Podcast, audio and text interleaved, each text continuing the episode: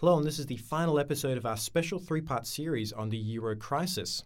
In the first episode, we talked about the global financial crisis and its effects on Europe and how the euro as a special currency had a very interesting effect when this euro crisis took off. In the second episode last week, we talked about the bailout of nations and how it's really a bailout of the banks in, say, Germany and France, among others.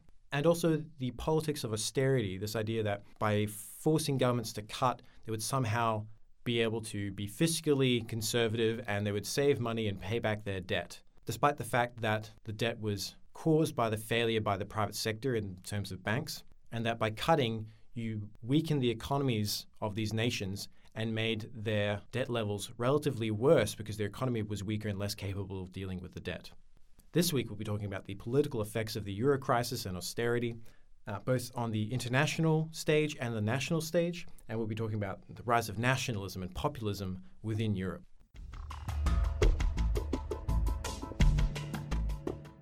Welcome to the Envoy podcast for the 30th of August. I'm your host, Nathan Shaw. So, today we're going to talk about nationalism and populism and the change in the politics of Europe. But I want to start with something a little bit different and give kind of a background idea of why do we have states and property rights and why are these important for this particular discussion? Well, if you look back at thinkers like Hume, uh, John Locke, Adam Smith, you see in some of their works discussions on markets and what the role of the state is. At the most basic level, markets create inequality because people have different capabilities. Some people are just naturally better at some things than others. Someone is going to be a better plumber than others because they're just willing to work harder or they're just naturally talented. Going to have some people who are just better scientists because they're more naturally talented in that particular field than others. And so you get a hierarchy where some people end up on top, some people end up in the bottom by their natural talents. And then as people gain power, they can use that to further instantiate their gains. And so, as a microcosm, you can look at the game Monopoly as a evidence of this. It's an iterative trading game where even if you have no natural skill and it's completely random, you'll find that somebody gets ahead and then that allows them to buy houses, which means it's even easier for them to get ahead and then they can invest in hotels. And soon enough, people are being knocked out of the game. They reach zero, they're knocked out of the game, and you move on, and you eventually end up with one person with all the money and no one with anyone else.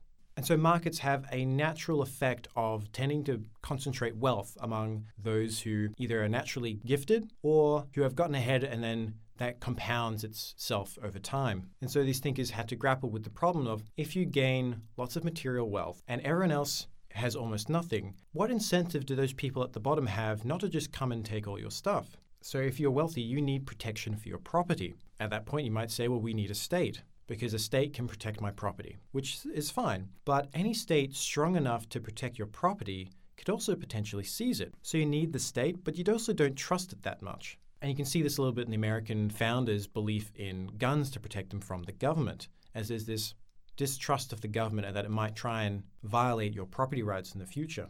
But regardless of if you trust it or not, you do seem to need it, but you don't really want to pay for it. But there's a solution, and that's government debt. Because if you can convince the government to come to you and say, I need $100, I'll pay you back $101 at the end of the year, you can loan them the money that they will use to protect you and you make a profit on top. So you need it, you can't trust it, and you don't want to pay for it. However, Smith and Hume discuss how if the government is going to be competitive in terms of offering loans, it has to offer something as good or better than the private market does. And so, if you have this competitive rate, it crowds out private investment, and eventually the economy slows down. There's no more ability to gain more debt, and then you eventually have to sell to foreign buyers, which then have these worries of foreign buyers owning the country eventually.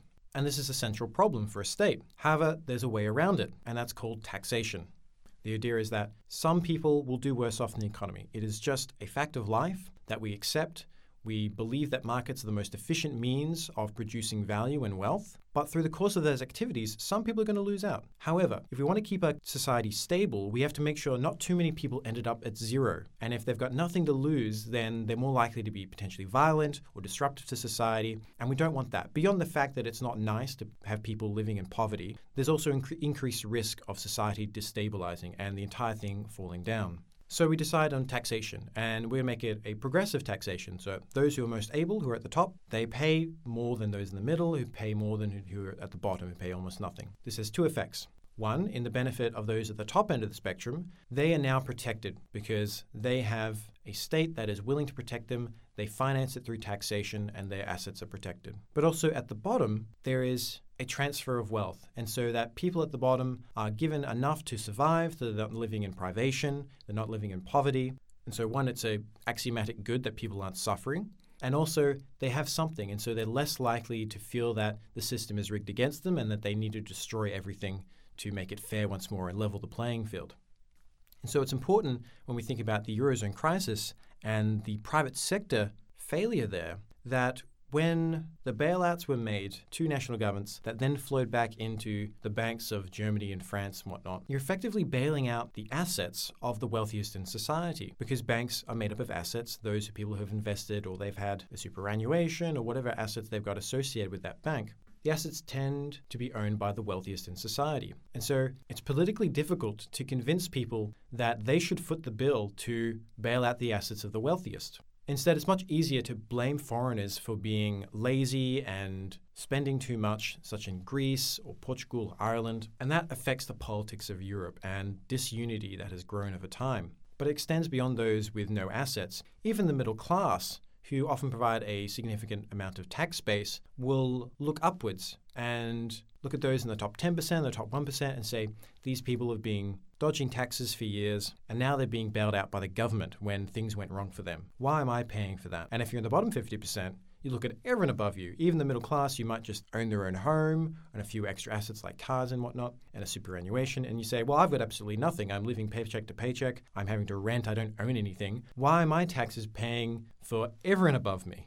And so this creates fertile ground for nationalism and populism as different nations start blaming each other and the people and society start congregating in larger and larger groups of dissatisfied people who believe that the system has been rigged against them. And we've seen this reflected in voter discontentment in Europe. In Germany, we've seen the rise of the Alternative for Germany, which is a far right wing populist and nationalist movement, at the expense of the Social Democratic Party, which is kind of the center left, similar to the Labour Party in Australia, usually polled quite solidly, but lost quite a bit of ground post Euro crisis. You've seen the, the growth of the National Front in France, which came quite close to claiming the presidency. Even in the strong welfare state of Sweden, we saw the rise of the Swedish Democrats, a right wing party that, until the euro crisis, hadn't even been able to get into the Riksdag, which is the parliament of Sweden. In Hungary, Viktor Orban, a nationalist who is seen by many as basically a, a, mini dictator within the European Union, and the Golden Dawn in Greece, which is a far right nationalist and anti immigration party with strong tones of Greek ethnic superiority. So that's the right wing expression of nationalism and populism. But we've also seen it on the left wing. And in the UK, we've seen the rise of Jeremy Corbyn for the Labour Party and the pushing out of New Labour, which was the party of Tony Blair, as people were upset with the policies that they have supported are turning now to Jeremy Corbyn under a more populist perspective. In Spain, we've seen the rise of the Podemos coalition, which won 20% of the vote in a general election, despite not existing before the GFC. And now in Italy, we've seen the rise of the Five Star Movement, as we discussed in earlier episodes and detailed in our articles online. Despite being a fresh party, they've managed to gain a foothold in the government and effectively have come together with the centre right to form government, despite no political ground before this. And even in Scotland with the Scottish National Party, and so there's both left wing and right wing versions of this nationalism and populism. And in many ways, it's an outlet of people who believe the system is unfair and are upset with the rising unemployment and the imposition of austerity. And so this has poisoned the well of European discourse as various countries have been blaming each other and there's increased tension between countries, undermined further by the immigration crisis as certain countries don't want to take a certain intake of immigrants and blaming others for allowing immigrants into Europe, which adds more support for many right wing organizations. And so you see this major upheaval of European politics that would have been unthinkable in the year 2000. Now, it hasn't been a complete swing to populism and nationalism. Chancellor Merkel in Germany has managed to hang on to power for now, uh, the same with the rise of Macron in France, which was seen as perhaps a slightly safer bet than the National Front and Marine Le Pen, with its more right wing views. But it's clear that voter discontentment over the current state of the economy and immigration has led to this outcome. And a lot of it can be placed at the feet of the euro crisis causing this major issue. And the fact that if the banks had been better behaved, there would have been less of an issue and less of a crisis to deal with. And we wouldn't have had this poisoning of the well of European politics. There probably would have been a degree of slowdown, maybe even recession within Europe but we wouldn't have seen the politics of austerity coming out and the unleashing of nationalism and populism to the same degree. And so, as these nationalist and populist governments rise up, it creates even more tension because you end up with people going to the European Parliament who are avowedly anti European in terms of the EU and want to see the European Parliament dissolved. And the more nationalist politicians you have in each country, the more likely they're going to be engaging in a rhetoric that clashes with other nations nearby. You're going to have the self reinforcing effect as they increase tensions more and more.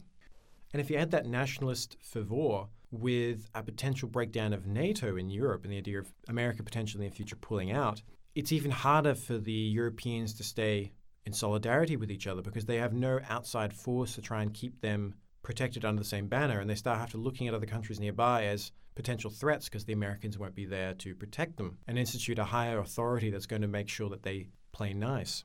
Whether this nationalism and populism continues is yet to be seen. Eventually, European organizations came to the conclusion that austerity did not work and that as you were cutting, you were making the problem worse. And if I remember for Greece, I think it was reduction of 30% of their GDP from the effects of austerity and the downturn of the economy as a result of the euro crisis and austerity politics. So the Europeans have adjusted to some degree, and the ECB is acting like a real central bank. Uh, it had early on in the crisis stated that it didn't want to get involved effectively and it wasn't willing to prop up the system, unlike in other countries like the US. But it has realized that it is the lender of last resort in the system, and it is making sure that the banks have enough liquidity to maintain the current system. However, there still is that moral hazard that we discussed in the original episode of the special series the idea that because no one went to jail, there's less of a disincentive for people to continue on the same banking policies that resulted in the original crisis. And over time, if we see regulations become more relaxed, people forget, and we may end up in the future where there's a new euro crisis because the system becomes more unstable over time as people forget. And so, if that happens again, it will give a new push for the populists and even more extreme politics within Europe and cause even worse problems. So, it's really up to how stable Europe can be. And if it can manage decent growth, it can push down unemployment, you may see a reduction in populism, you may see the populist parties become more mainstream as they adjust. They might become the new main parties, but their policies might adjust to become more mainstream.